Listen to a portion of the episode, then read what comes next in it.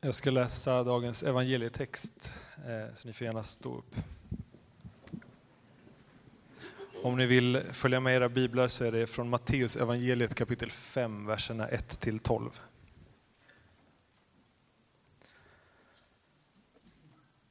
När han såg folkskarorna gick han upp på berget. Han satte sig ner och hans lärjungar kom fram till honom. Han började undervisa dem och sa Saliga de som är fattiga i anden, de tillhör himmelriket.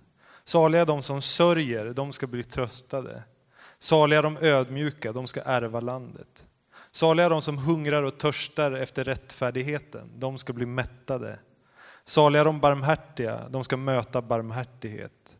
Saliga de renhjärtade, de ska se Gud. Saliga de som håller fred, de ska kallas Guds söner.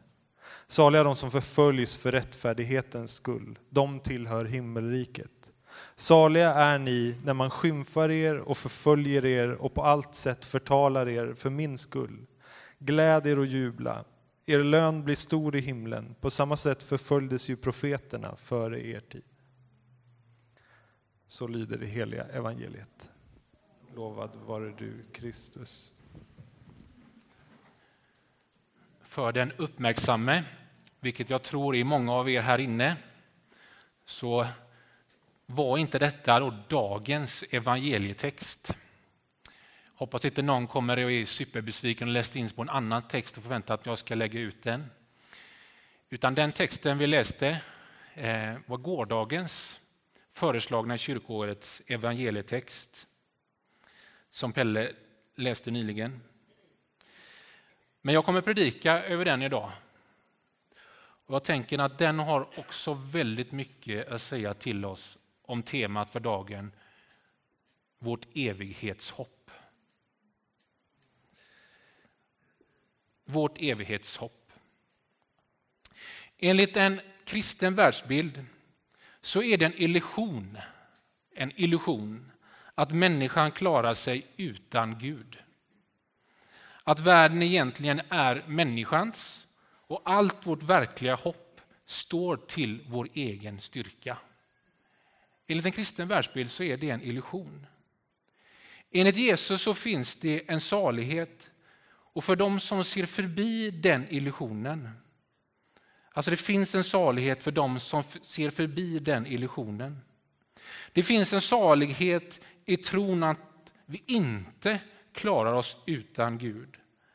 Att världen först och främst är Guds och vilar i hans händer. Att det finns ett konstant, evigt hopp i vem Gud är och att Gud är vår styrka.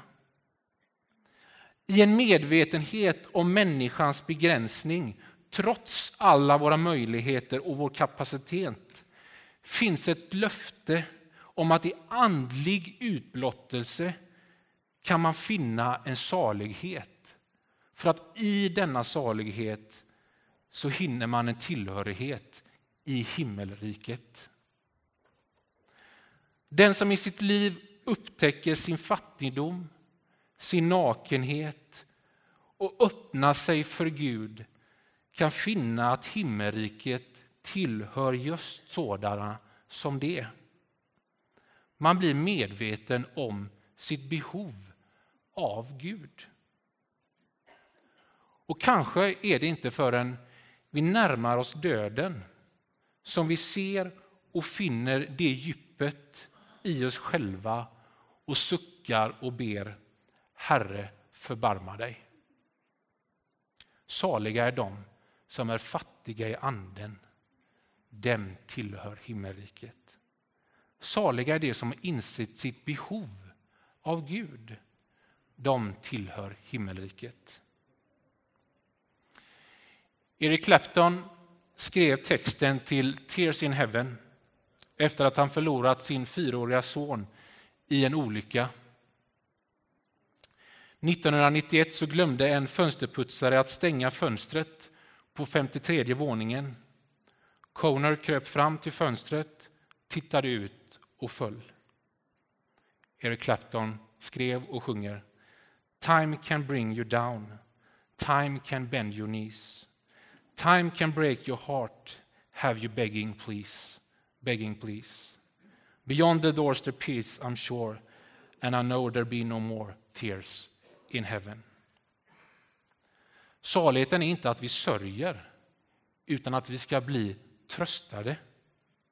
Saligheten ligger, inte i, ligger i motiveringen och inte i orsaken. Saligprisningen är ingen glorifiering av utsatthet, fattigdom och utanförskap, utan ett frihetens manifest till de tyngda och jagade, till mig och till dig. Ett hopp om att det som sörjer ska bli tröstade. Salmisten skriver, det som sår under tårar ska skörda med jubel. Kan man tro det? Kan man hoppas det? Att hos Gud, allt hopps yttersta, så finns det en plats av frid, av vila, ingen sorg och ingen klagan för att Gud finns mitt ibland oss. Graven bredvid min pappas grav hade igår många tända ljus som lös vackert. Jag gick förbi så tittar man och det var någon som föddes 1976 och hade dött 2014. När vi skulle gå så kommer en flicka med vad jag skulle gissa farmor, farfar, mormor eller morfar. Och så hör vi dem säga till flickan, se vad många ljus som lyser hos pappa. Kan det vara så att de som sörjer ska bli tröstade? Vår värld och vårt samhälle som vi lever i blir ofta tufft och det blir hårt. Ödmjukheten är inte det som präglar vår existens. Saliga är de rika, de tillhör världen. Saliga är de självsäkra, de skall erövra landet. Saliga de som lyckas bli kända, de ska bli mättade. Saliga de socialt kompetenta, de behöver ingen barmhärtighet. Saliga de högutbildade, de är världens gudar. De ödmjuka ska ärva landet. Kan det vara de som frågar sig om livet är större än mitt liv?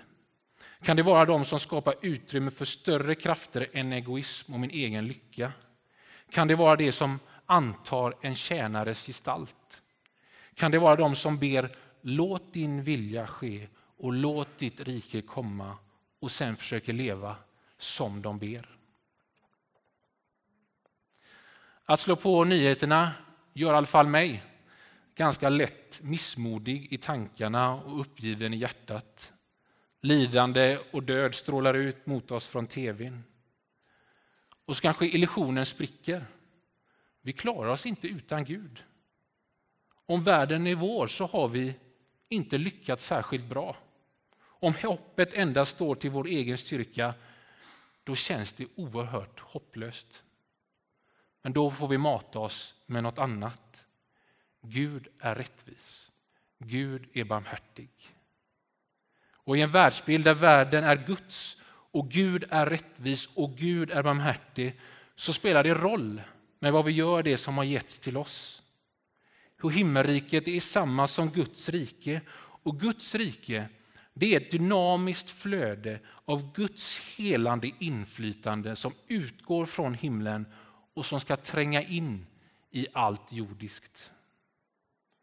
Guds helande inflytande av rättfärdighet, rättvisa och barmhärtighet. Och i ett hungrande och ett törstande efter ett sådant inflytande så menar Jesus att vi kommer att bli mättade. Till början av tillfredsställelse att göra någonting meningsfullt, något vackert.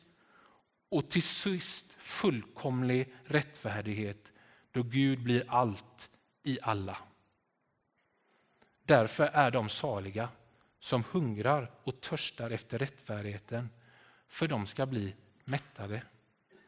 Och de som väljer barmhärtighet före likgiltighet och hat ska möta barmhärtighet.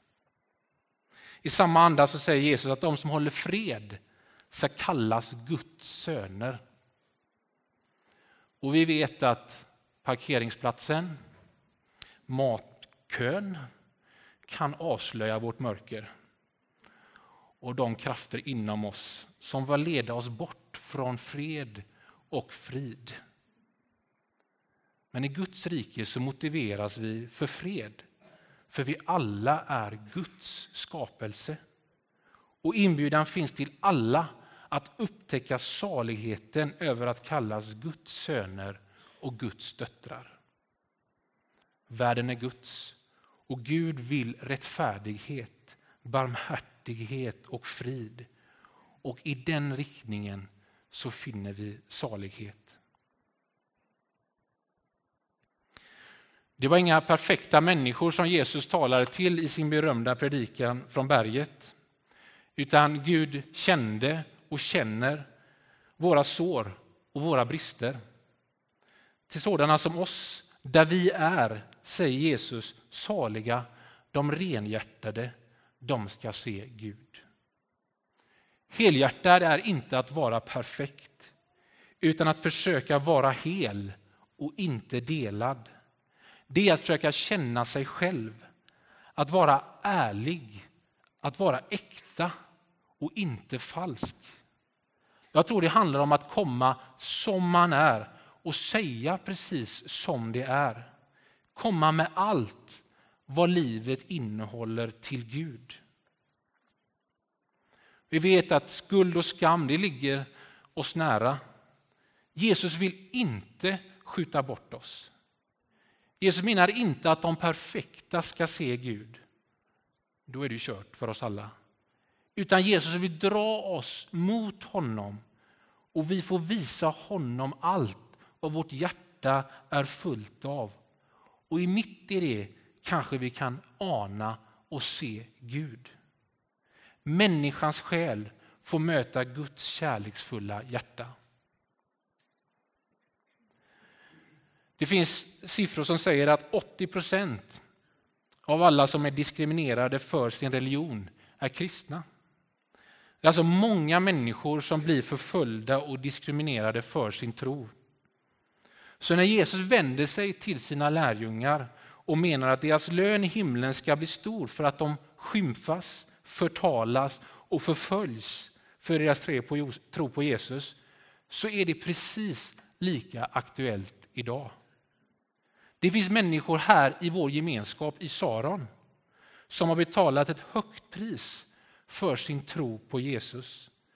Man har diskriminerats för sin tro på honom, levt under hot så att man känt sig tvingad att lämna sitt hem, sin släkt, sin kultur och det som är känt och fly till ett kallt land i norr.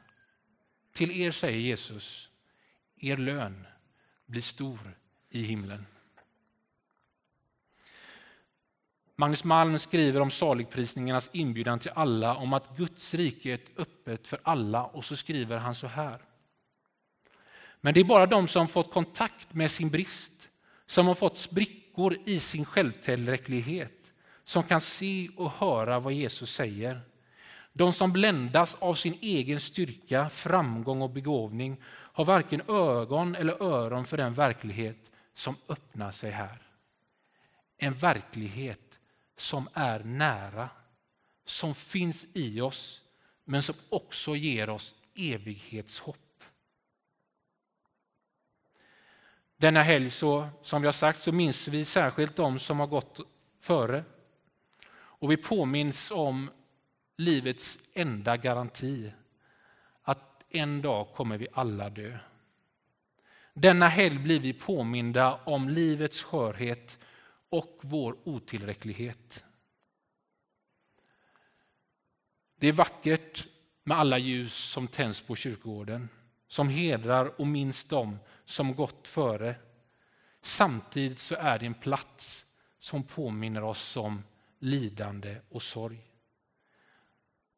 Och är inte det en bild för livet? Det är ju vackert, men också oerhört märkligt.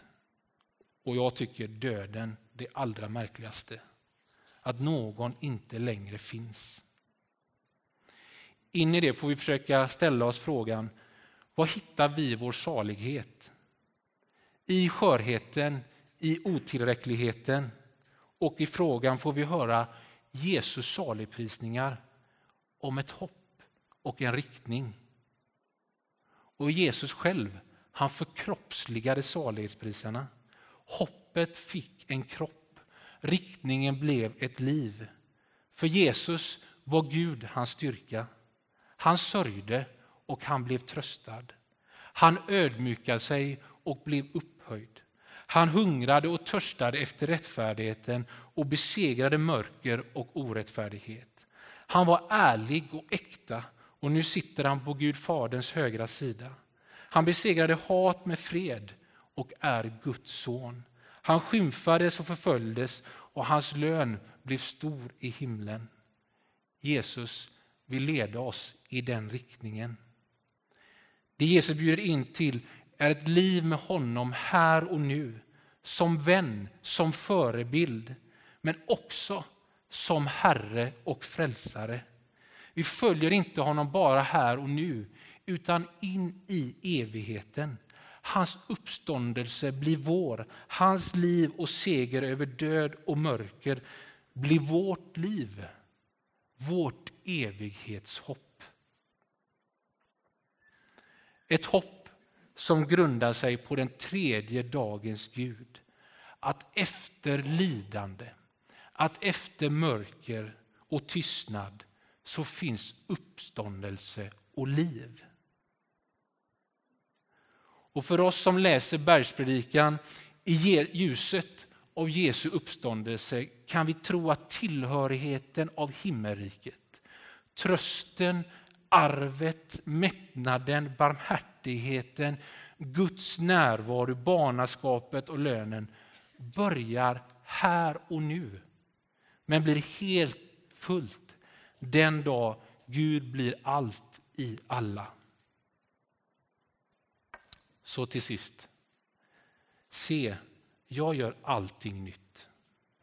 Gud ska bo mitt ibland oss och han ska tolka våra tårar från våra ögon. Döden ska inte finnas mer och ingen sorg och ingen klagan och ingen smärta ska finnas mer. Och denna helg så kanske sticker en av saligprisningarna ut och i den avslutar jag innan jag säger mitt amen. Saliga de som sörjer, de ska bli tröstade. Amen.